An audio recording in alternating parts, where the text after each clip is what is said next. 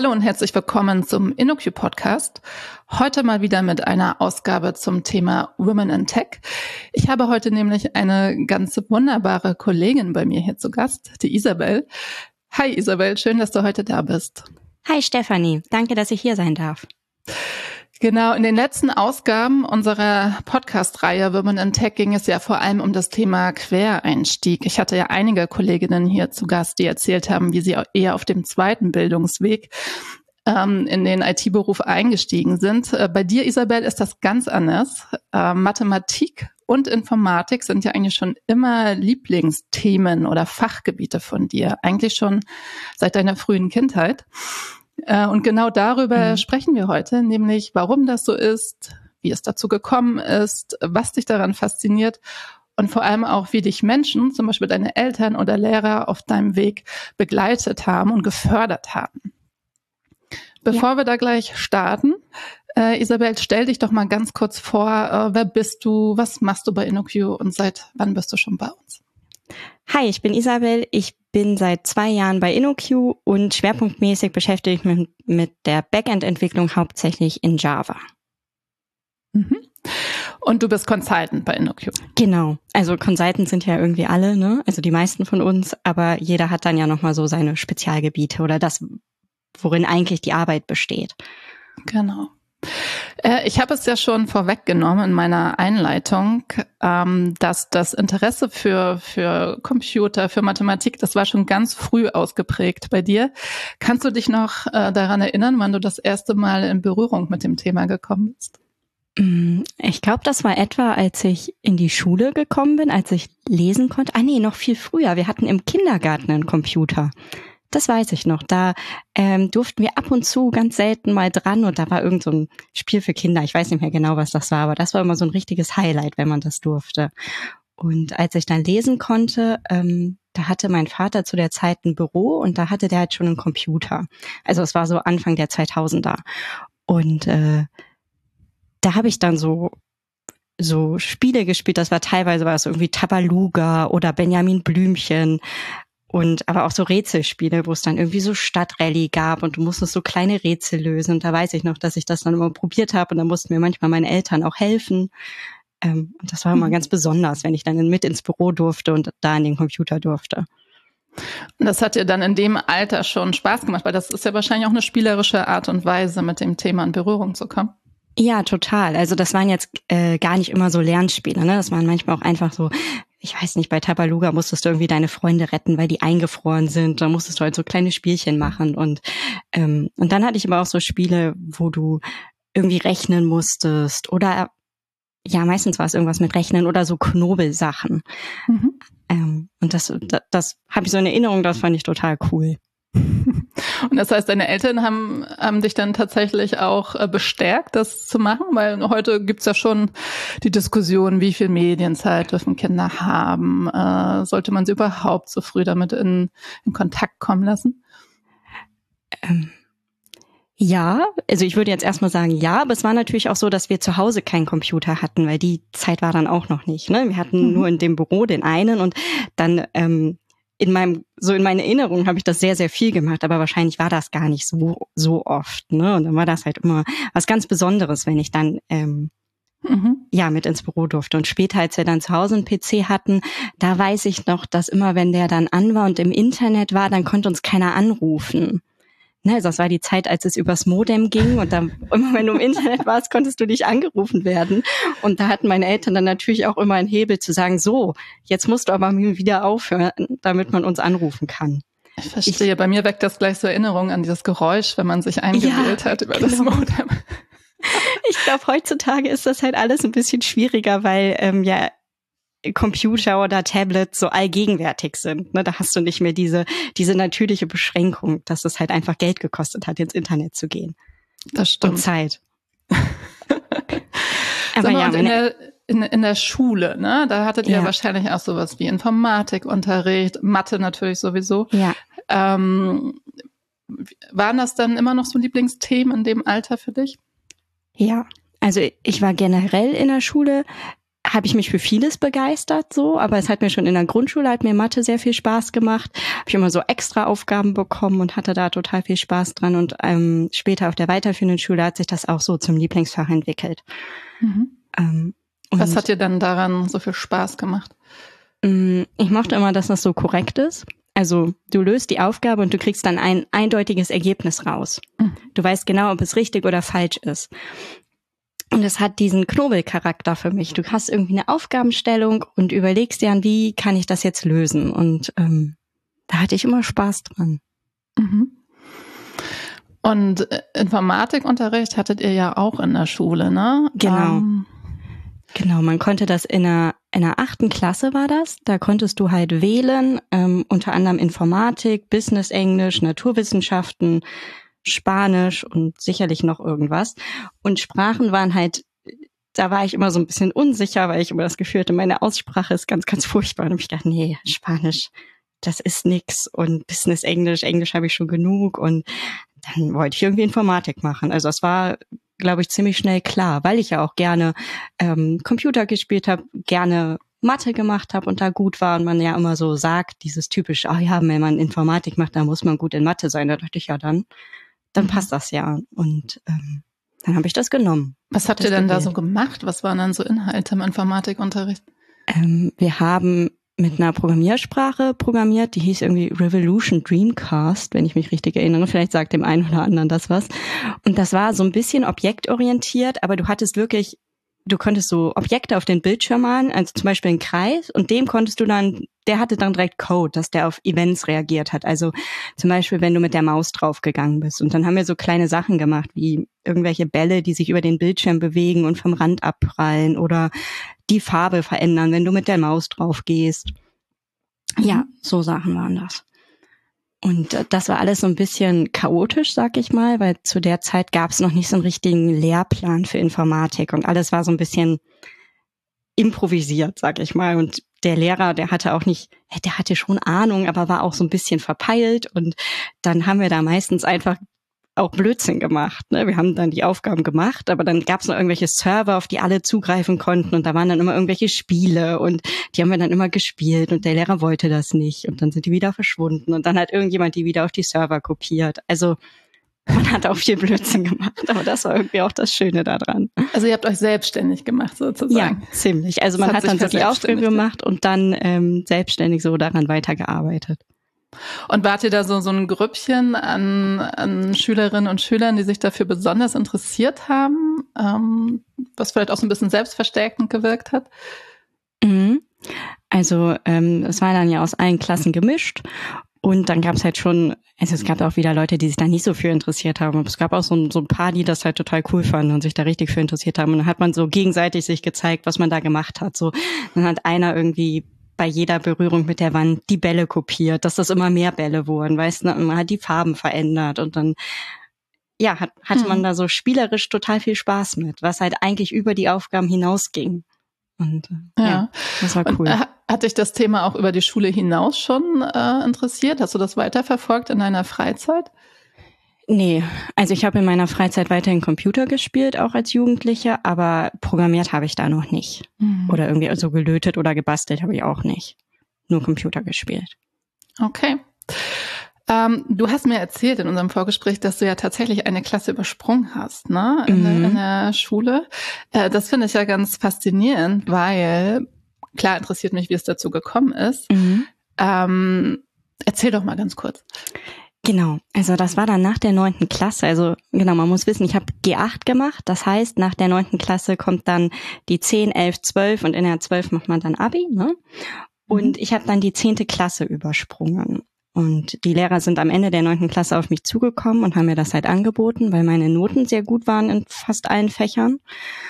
Und dann habe ich gesagt, ja, kann ich denn, dann meine erste Frage war, kann ich denn dann weiter Informatik wählen? So, ne, weil du ja die zehnte Klasse überspringst und du kannst Informatik auch in der Oberstufe nehmen. Und das war so das Wichtigste. Das wollte ich wissen, ob ich das noch weiter machen kann. Ja, und dann haben sie gesagt, ja, das würde gehen. Und dann musste ich mir Leistungskurse auswählen. Also ähm, in NRW wählst du ja zwei äh, Leistungskurse, die so deine Hauptfächer sind. Die hast du, glaube ich, fünf Stunden die Woche. Und das sind dann auch zwei von deinen Abiturfächern. Und äh, dann habe ich halt auch gefragt, welche Lehrer, welche Leistungskurse machen, damit ich das so ein bisschen entscheiden konnte. Und ich wollte halt auch äh, Mathe-Leistungskurs, weil das ja mein Lieblingsfach war. Und dann musste ich mir noch ein zweites Fach auswählen, habe Physik genommen. Und dann waren die Lehrer auch so ein bisschen, willst du wirklich Mathe und Physik wählen? Und ich so, ja, ne, das, das kann ich halt am besten. ja, und dann habe ich mit meinen Eltern viel geredet, ob ich das wirklich machen soll ähm, mit meinen Freunden damals, weil das natürlich auch irgendwie sozial ein Einschnitt ist. Ne? Ähm, mhm. Weil man kommt ja in ein total neues Umfeld rein und ich bin in den Doppeljahrgang gesprungen. Also das war die Zeit, wo G8, G9 Grad der Wechsel war. Das heißt, es haben zwei Jahrgänge gleichzeitig Abi gemacht. Das heißt, da waren dann sowohl Leute, die ein Jahr älter waren, als auch Leute, die zwei Jahre älter waren als ich. Also so eine sehr gemischte Gruppe, die alle viel älter waren. Und dann war es halt die Sache, wie, wie ist das mit dem Kontakt in dem alten Jahrgang? Bleibt das bestehen mhm. und so? Und die Lehrer haben ja auch gesagt, wenn es nicht klappt, dann kann ich auch jederzeit wieder zurück.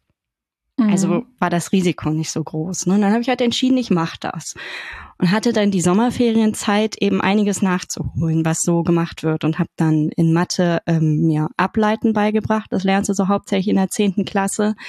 Und bei den anderen Fächern habe ich so ein bisschen geguckt, was wird da halt gemacht und habe es hauptsächlich auf mich zukommen lassen.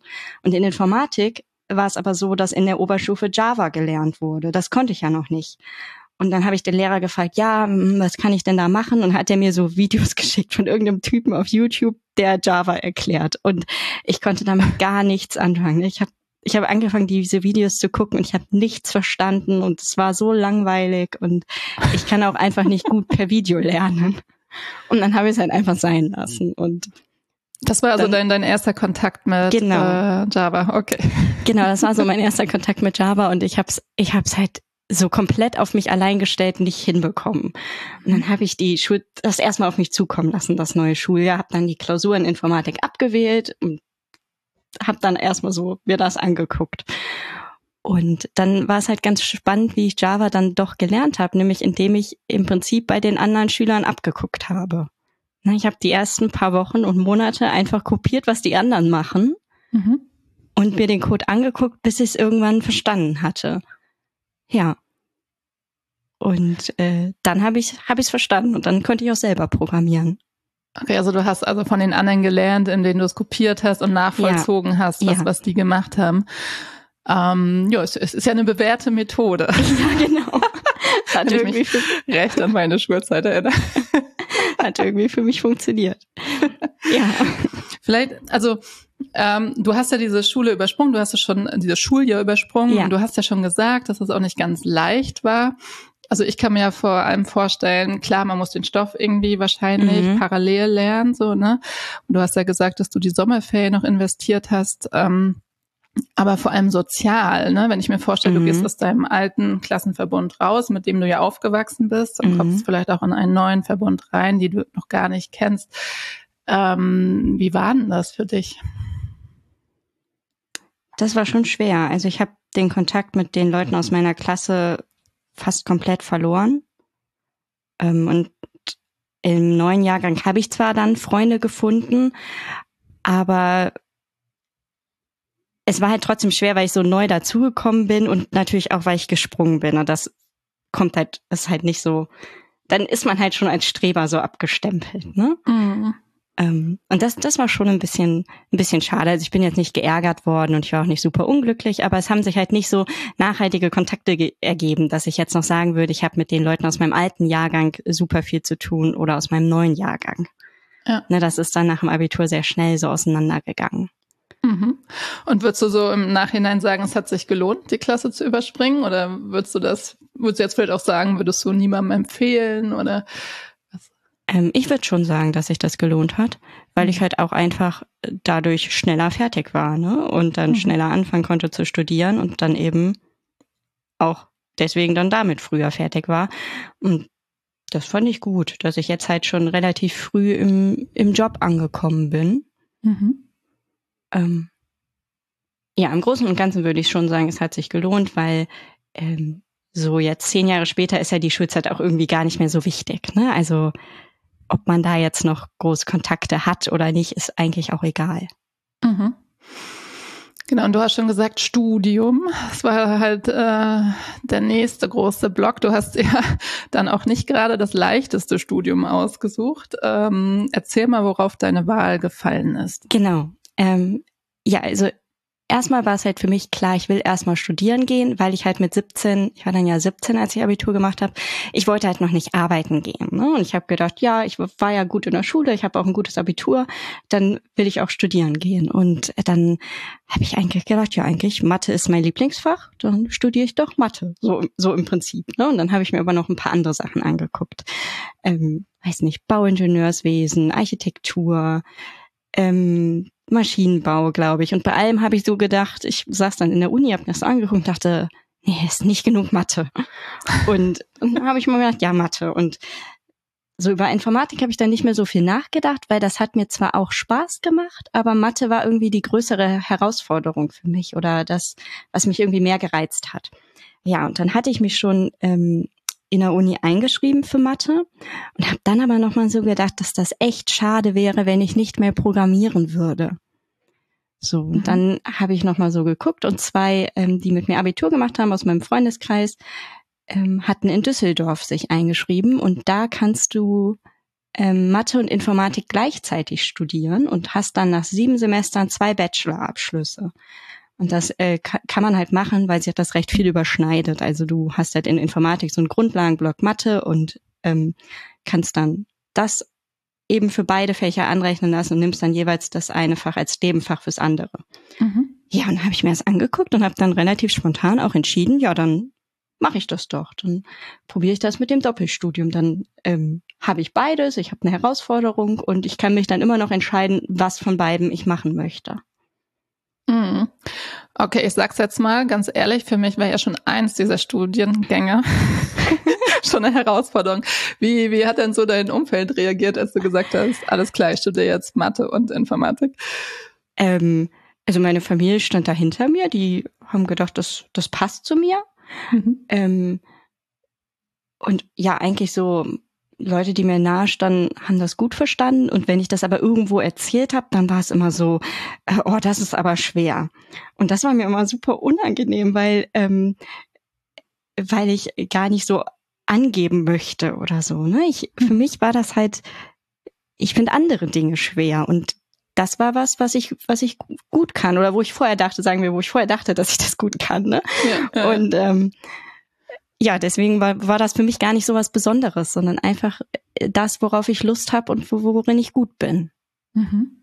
Okay, also von daher war es für dich eher eine natürliche Wahl. Ne? Und das genau. hat wahrscheinlich diese beiden Welten, in denen du gerne unterwegs warst, am besten miteinander kombiniert. Genau. Und schön war halt auch, dass ähm, Freunde von mir ähm, mit mir da studiert haben. Das heißt, man war nicht so ganz alleine. Mhm. Ähm, und also die haben auch Informatik und Mathe gemacht oder eins von beiden. Und äh, das war halt sehr schön, dass man sich da so zusammen den Herausforderungen stellen konnte. Mhm. Und also die Erwartungshaltung, die du an das Studium hattest, dass du mhm. Mathematik weiter vertiefen mhm. kannst, mhm. hat sich das so ähm, bewahrheitet? Oder wie, wie war das Studium dann tatsächlich? Ja, im Großen und Ganzen war das Studium nicht so, wie ich mir das vorgestellt habe. Ne? Also vor allem habe ich halt erstmal gedacht, ich bin so durch die Schule durchmarschiert, das wird jetzt im Studium so ähnlich. Ich werde das mhm. schon schaffen, dachte ich so. Ne? Und ähm, an Mathe hat mir gerade so diese Schulmathematik Spaß gemacht, das, was du in der Schule machst. Und im Studium ist Mathe halt komplett anders.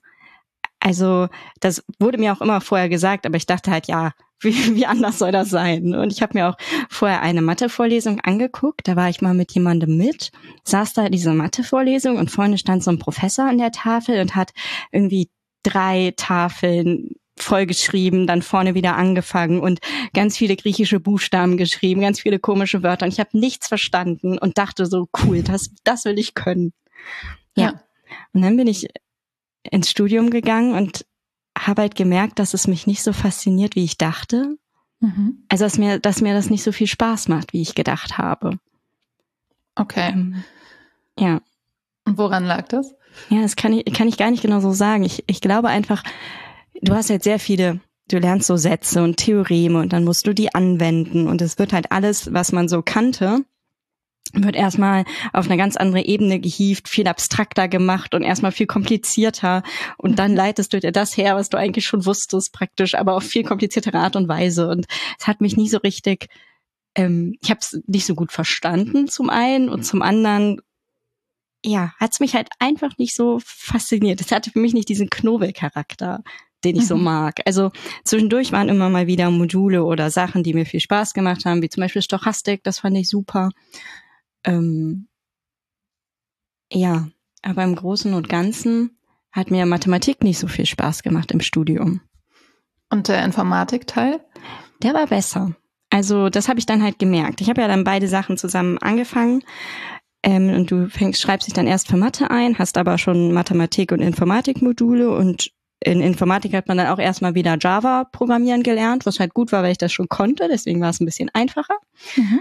Und dann im zweiten Semester hatten wir so ein Programmierpraktikum, was aber damals überhaupt nicht ähm, am Zahn der Zeit so war. Das, da wurden teilweise echt in der Vorlesung so veraltete Dinge gelernt, wie man mit Kunden umgehen soll oder Anforderungen schreibt oder es war alles nicht mehr so richtig aktuell und in okay. den Übungen sollten wir ein Computerspiel programmieren ähm, mit Netzwerkfähigkeit und ach, allem möglichen, ne? So eine mhm. Worms-Klon, ich weiß nicht, ob du das kennst, da sind so Würmer, Würmer auf einer Map und die schießen sich gegenseitig ab. Das sollten wir auf jeden Fall programmieren und das war halt eine krasse Herausforderung im zweiten Semester, wenn du gerade erst Programmieren gelernt hast und dann musste mhm. man auch Git benutzen, um die ganzen Sachen zu verwalten und ich habe das halt gar nicht verstanden, Git und ich habe auch nicht viel beigetragen zu diesem zu diesem Projekt so irgendwie. Da haben mich echt meine Freunde durchgezogen, weil die halt ein bisschen besser programmieren konnten als ich zu dem Zeitpunkt.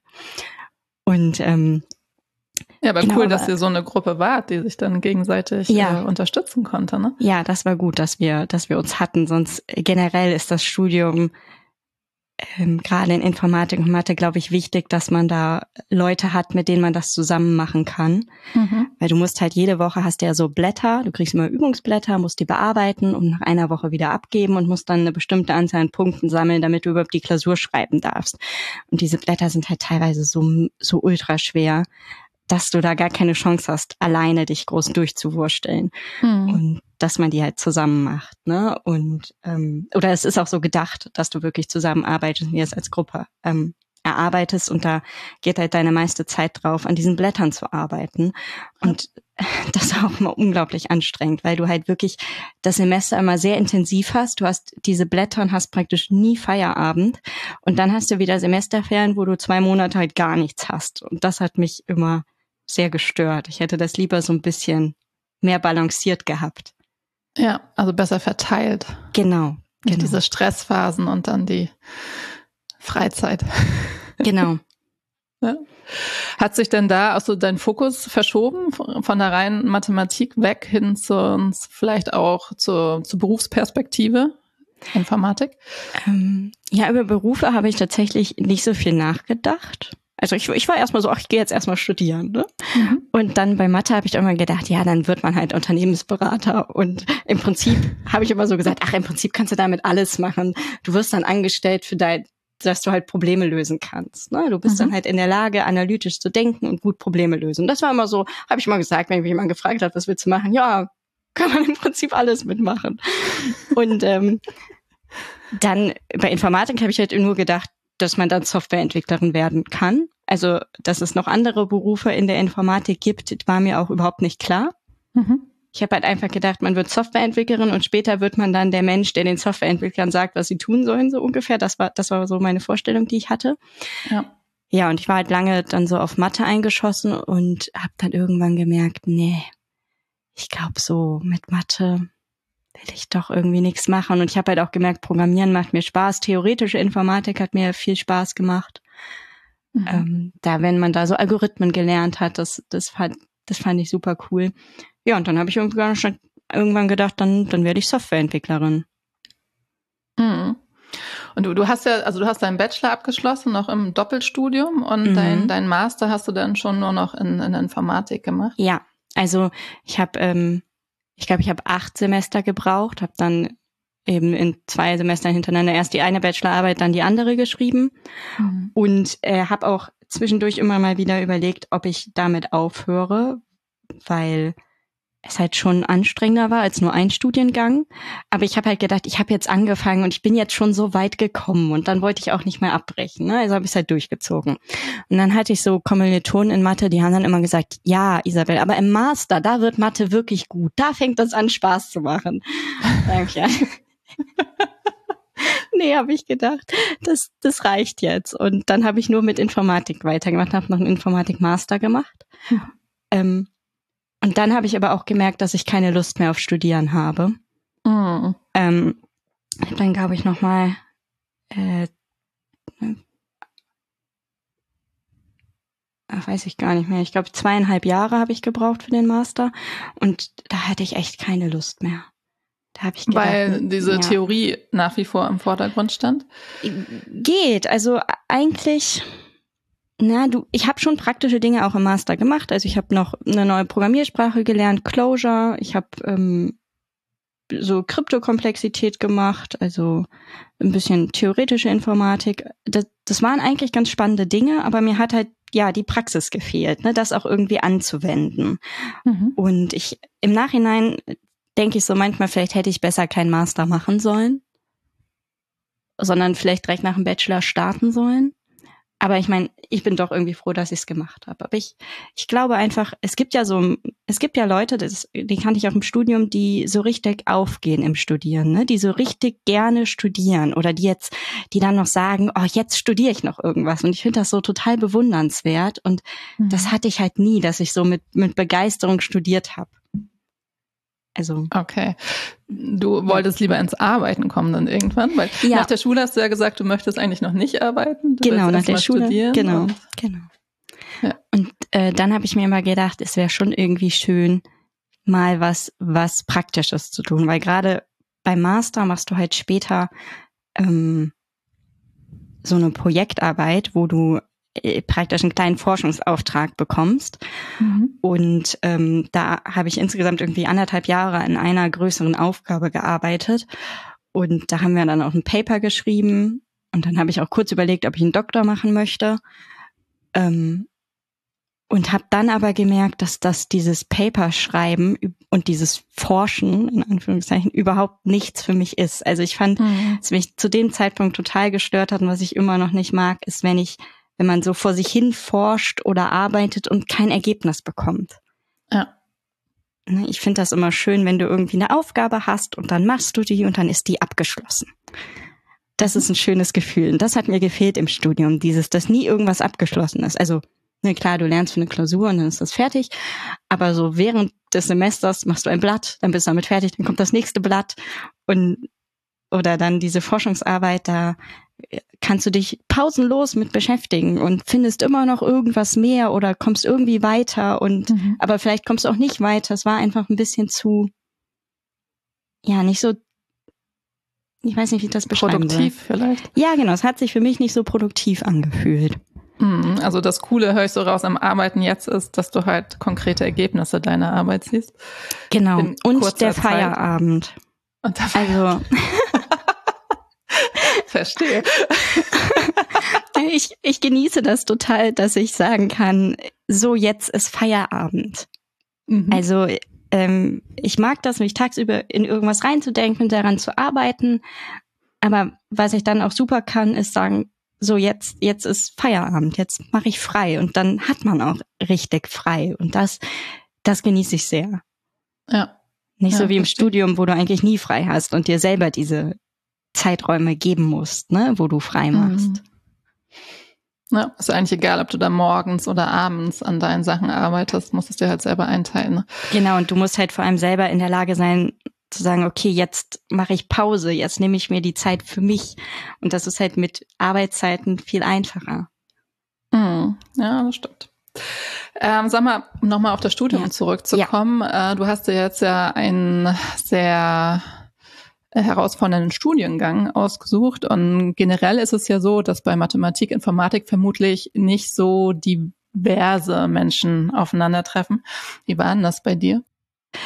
Also tendenziell ist es so, wenn man jetzt nur mal in Frauen und Männern denkt, dass ähm, also in diese Richtung Diversität, dass es in Mathe schon mehr Frauen gibt als bei Informatik.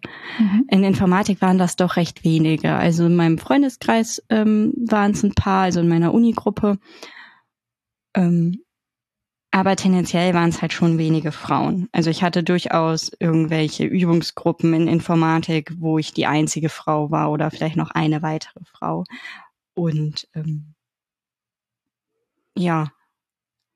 Hast du das irgendwann mal auch als störend empfunden oder ähm, war das einfach so, wie es wie es war, fertig aus?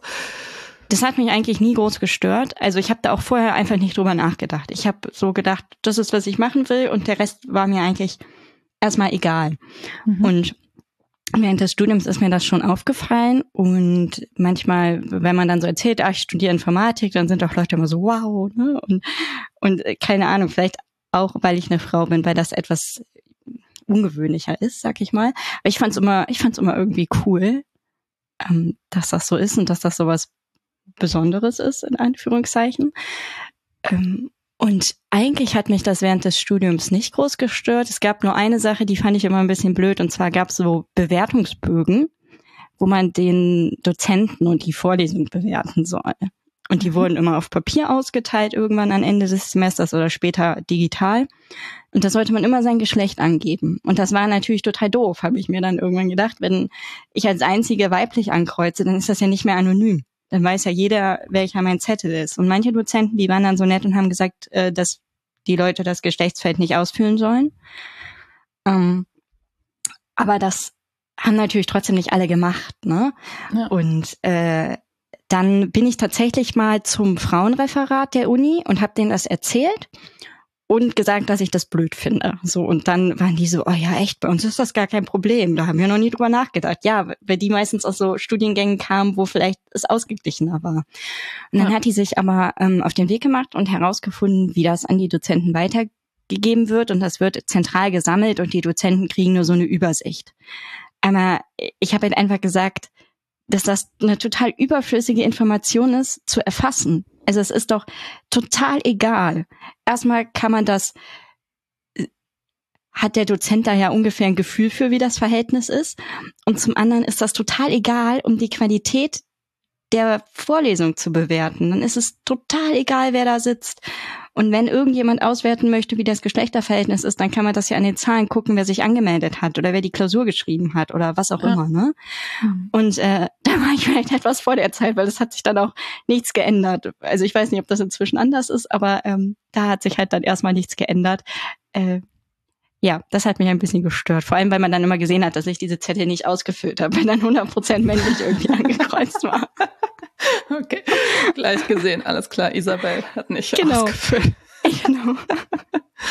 Okay, aber ich höre so raus, an und für sich äh, hat das für dich keiner irgendwie, fand es das nicht schlimm?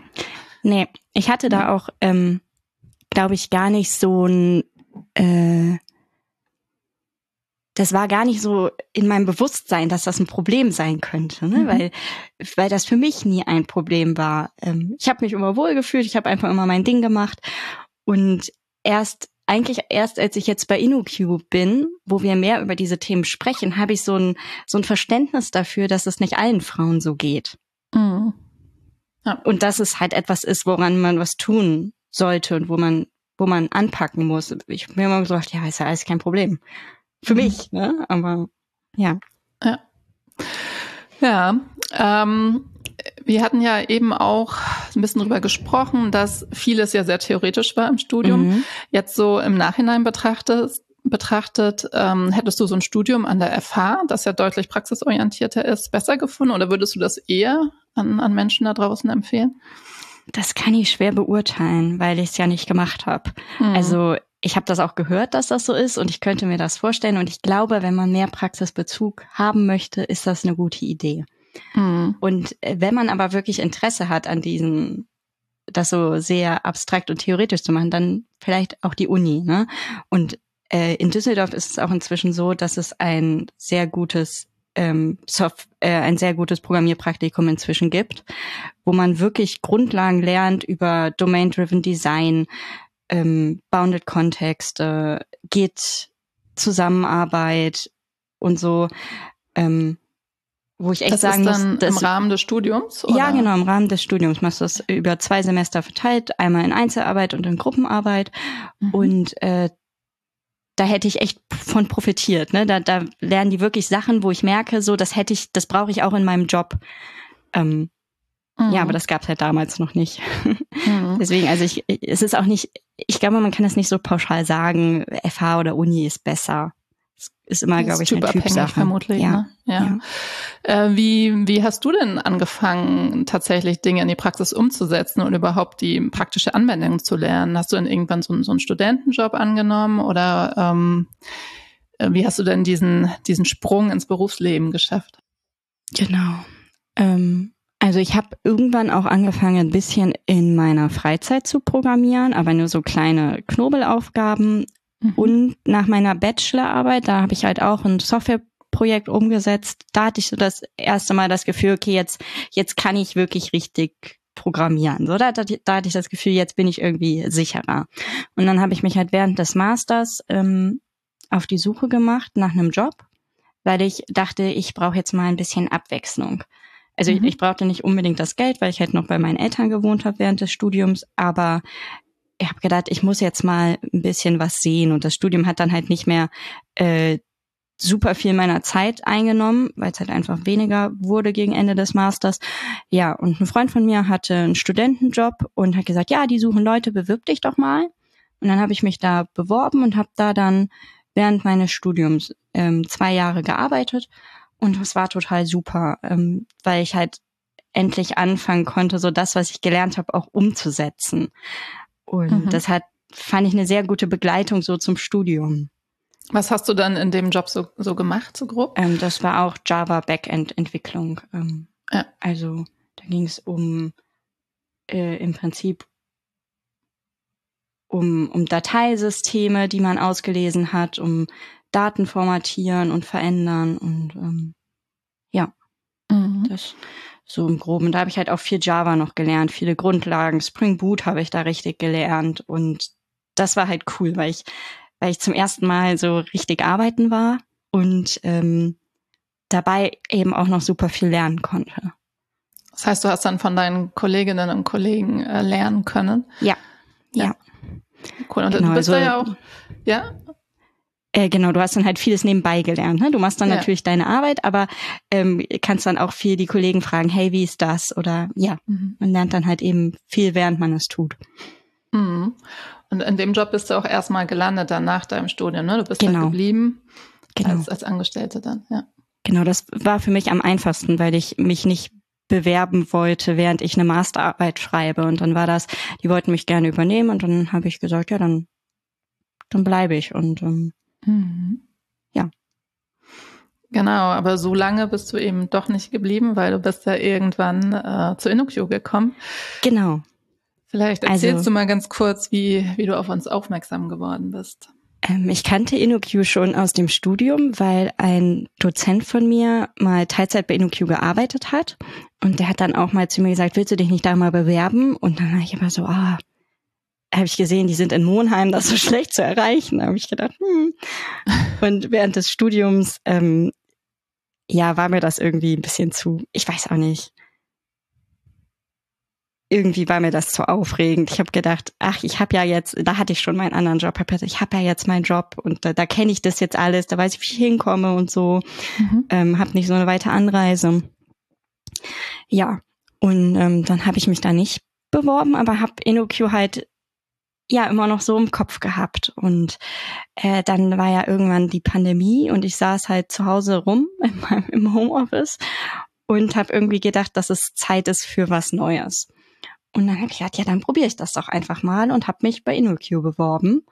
Mhm. Ähm, habe auf die Mail zurückgegriffen, äh, die mein Dozent an den Stefan geschrieben hatte, wo er den Kontakt hergestellt hatte, habe Stefan halt direkt geschrieben, irgendwie meinen Lebenslauf und eine Bewerbung mitgeschickt und dann hatte ich ein paar Tage später das Bewerbungsgespräch und dann ähm, habe ich halt, ich war total aufgeregt. Ich habe gedacht, ach, die nehmen mich doch bestimmt nicht und da sind alles so gute Leute und ach, ne, und mm. mhm. ja, aber ich habe gedacht, ich kann ja nichts verlieren. Entweder sie nehmen mich oder sie nehmen mich halt nicht. Ne? Und dann hatte ich das Bewerbungsgespräch und dann haben wir so ein bisschen über meine Masterarbeit gesprochen und äh, das kannte ich dann ja gut.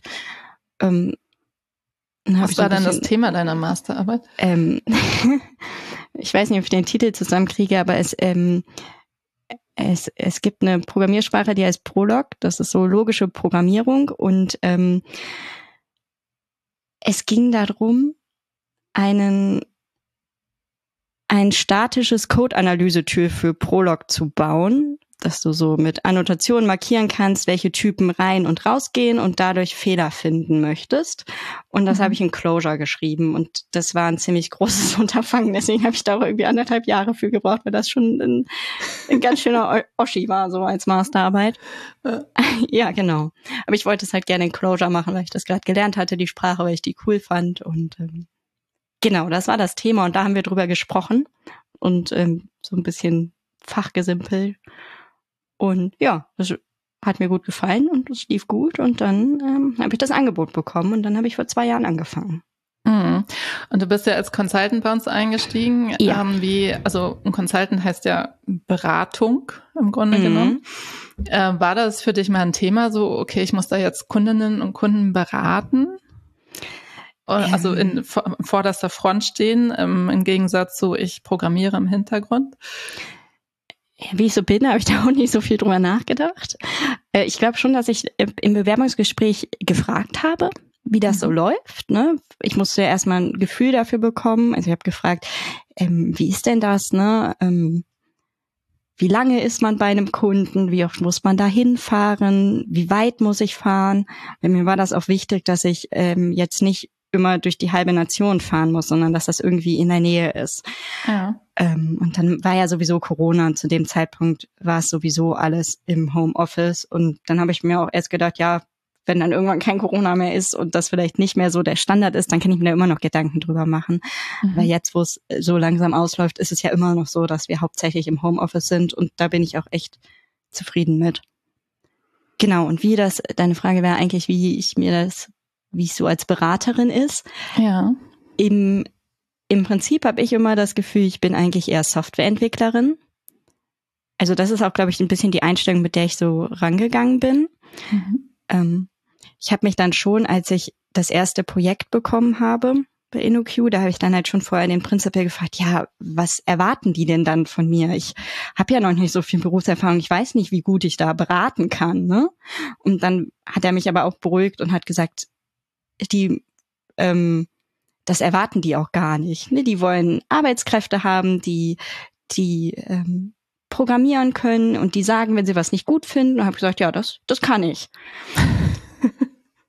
genau. Und ähm, so war dann das das erste Projekt, wo ich auch jetzt ähm, lange war. Mhm.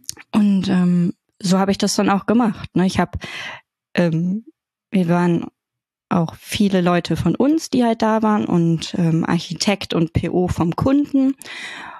Und dann haben wir eben oft in der Gruppe Dinge entschieden und diskutiert und ich habe meinen Job gemacht und programmiert und eben gesagt, wenn ich was nicht gut fand. Und das hat, das hat, glaube ich, ganz gut funktioniert. Mhm. Ich habe dann gesagt, wenn ich irgendwie meine, so hier müssten wir mal Test schreiben oder Doku, dann habe ich das angesprochen. Oder wenn ich was im Code gesehen habe, wo ich denke, oh, da müsste man mal dran, dann habe ich gesagt, hier, da sollten wir mal dran. Und ähm, ja. ja. Das okay. war, glaube ich, so die Erwartungshaltung, die der Kunde hatte und das habe ich gemacht. Mhm. Okay, aber es ging jetzt nicht darum, dass du sofort von Tag eins vom Kunden als Berater, gestandene Berater, Beraterin, Persönlichkeit äh, stehen musstest. Und nee. Ja, okay. Nee, das, das ähm, ist mir auch immer sehr wichtig, das zu sagen. Also mhm. ich sage das den Principals, wenn die auf ein, mit einem neuen Projekt auf mich zukommen, dann sage ich halt, ich habe noch nicht so viel Berufserfahrung, also inzwischen gut, habe ich ja schon drei Jahre Berufserfahrung, aber trotzdem, ne, so, mhm. so viel ist es ja jetzt nicht, wenn man sich so umguckt. Ja. Und also sage ich das und eben auch, dass äh, dass der Kunde das auch weiß. Man hat ja meistens ein kleines Kennenlerngespräch, da stellt man sich ja vor, erzählt was über sich und dann erzähle ich halt ja, im Prinzip ja nicht so viel. Ich kann nicht sagen, ich habe 20 Jahre dies und 20 Jahre das gemacht. Ich sage dann, ja, ich habe bin bei, seit zwei Jahren bei InnoQ und ich habe einen Master in Informatik. Sag so ein bisschen, womit ich mich beschäftigt habe, aber im Prinzip bin ich da immer sehr offen und ähm, sind wir da als InnoQ sehr offen, mhm. ähm, wen wir da hinschicken. Und ähm, das ist auch immer, ja, ich glaube, das ist auch immer in Ordnung so. Mhm. Ist es denn dein Ziel, halt irgendwann so als Senior Consultant vor den Kundinnen zu stehen und ähm, Entscheidungen quasi auch ähm, zu treffen und zu vertreten? Das ist eine schwierige Frage, weil im Moment fühle ich mich noch sehr wohl mit dem, was ich tue mhm. und ähm, auch sehr wohl damit, dass dass da jemand anderes ist, der die Entscheidung trifft. Ich habe das jetzt auch, weil ich ja gerade auf Projektsuche bin, auch ähm, gesagt, dass ich gerne, wenn ich ein neues Projekt bekomme, dass ich irgendwo hin möchte, wo jemand ist, der mehr Erfahrung hat als ich, damit ich was lernen kann. Mhm. Ich hatte auch jetzt ein Projekt, ähm, einen Projektvorschlag abgelehnt, weil wir da eben, weil da dann zwei Leute, also ich und noch jemand anderes gewesen wären, die beide nicht so viel Erfahrung hatten. Und das war mir nicht so recht. Ich habe das im Moment noch ganz gerne, wenn da jemand ist, der die Verantwortung trägt und die Entscheidungen trifft. Und ähm, ja. ja, und sicherlich ist das so die, die Entwicklung, die man macht also irgendwann fühlt man sich da sicherlich für bereit, hoffe ich. Eventuell muss ich da auch noch irgendwelche Schritte machen, um, um mich dafür bereit zu fühlen, aber im Moment kann ich mir das noch nicht so richtig vorstellen. Ich glaube, hm. das würde mit der Zeit kommen. Genau, also momentan möchtest du noch lernen. Ja.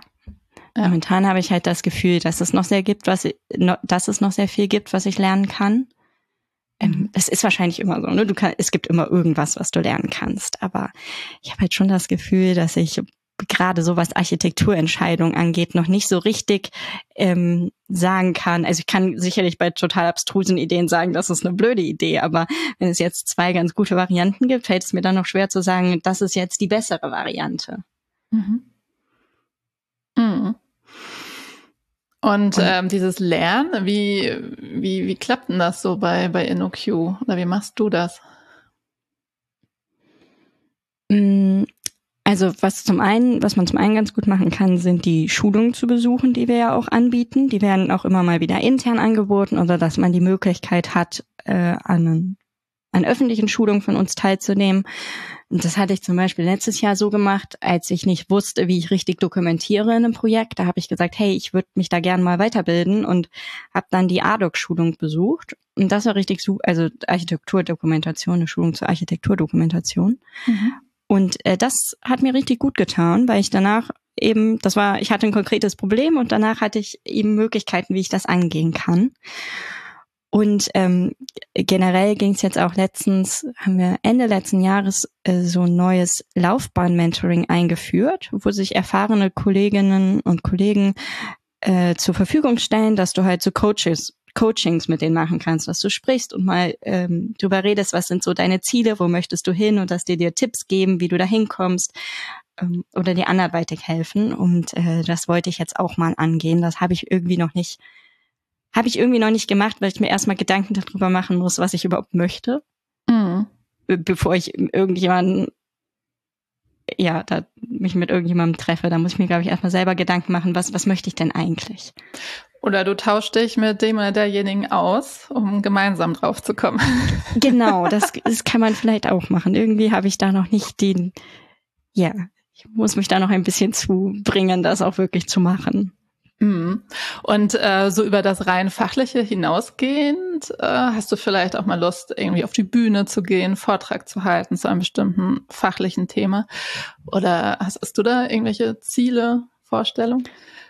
Ähm, also ich bin ja jetzt schon einmal hier im Podcast. Ne? Und du hast beim Technology Day im letzten Jahr äh, super moderiert. Dankeschön. Das hat sich äh, so ergeben. Ich habe den halt mitorganisiert und dann ist uns aufgefallen, huch, wir brauchen ja auch irgendwie eine Moderation, dass so ein bisschen in der Pause nicht ganz so still ist. Und dann habe genau. ich das genau. so mehr oder weniger spontan gemacht. Ich glaube, hätte ich das geplant, hätte ich das vielleicht nicht unbedingt gemacht. Aber dadurch, dass es so spontan war, hat es geklappt. Ähm, ich habe halt immer ich bin sehr nervös, wenn ich so vor Leuten stehe und spreche. Das hatte ich schon immer und das hat sich auch noch nicht so so 100 pro gelegt und deswegen ist bei solchen Sachen eben immer die Abwägung, tue ich mir diesen Stress wirklich an. Ne? Also ich mhm. habe halt das Gefühl, dafür muss es schon irgendwie was irgendwie was was Wichtiges sein, was ich zu sagen habe oder was wo ich jetzt wirklich hinterstehe, was ich gut kann oder so.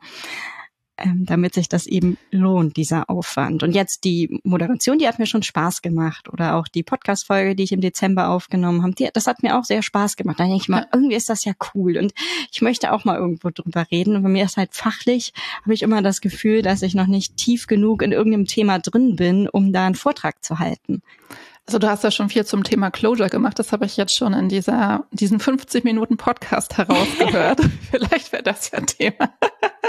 Vielleicht, aber dann denke ich wieder, ist es das, also klar kann ich da drin programmieren und tue so meine Dinge, aber ähm, ich weiß nicht, ob ich genug weiß, um irgendwie darüber zu erzählen, dass das einen Mehrwert auch für andere hat, ne? Hm. Oder ähm, ich finde es auch immer super schwer, irgendwas zu finden, was noch nicht da gewesen ist. Also das muss aber, ja. also ne, nur meine Einschätzung, aber ich glaube, das muss es auch wirklich nicht immer sein, ne? weil äh, mhm. man kann das Rad ja nicht täglich neu erfinden und das machen auch andere nicht. Von daher äh, an ja. dieser Stelle ein Wort der Aufmunterung. Mach es. ja, ich guck mal. Ich würde mich auf jeden Fall freuen, was von dir zu hören. Ach, danke schön. genau. Ja, äh, Isabel, cool, dass, dass wir uns heute und, äh, unterhalten konnten. Das ist ja eine ganz andere Welt, dieses Mathematik, Informatik, Studium und dass du das von vornherein so verfolgen wolltest. Ja, ähm, ich hatte ich hatte eigentlich das Gefühl, das ist voll die langweilige Geschichte vorher. Ne? Es ist ja so total der normale Weg, sag ich mal, ähm, dass man halt irgendwas so studiert. Aber als ich die ganzen Podcast-Folgen gehört habe und gemerkt habe, dass so viele meiner Kolleginnen Quereinsteiger sind, habe ich gedacht, huch, vielleicht wäre das doch interessant, auch mal diese Perspektive zu hören. Auf jeden Fall. Eine Gemeinsamkeit habe ich ja festgestellt heute, äh, als du erzähltest, ähm, dass man mit Mathematik ja alles machen kann. Das ja. ist ja eigentlich so mein Spruch gewesen bei den Geisteswissenschaften. Damit kann man auch alles und nichts machen. Ja. Von daher eine Parallele habe ich heute festgestellt. Ist gar nicht so unähnlich. genau. Ja, nochmal vielen Dank für dieses Gespräch. Gerne. Äh, und danke da draußen fürs Zuhören. Wenn ihr Fragen habt, äh, könnt ihr uns gerne eine eine E-Mail schreiben, wie immer. Und ansonsten sage ich ähm, bis zum nächsten Mal. Tschüss. Ciao.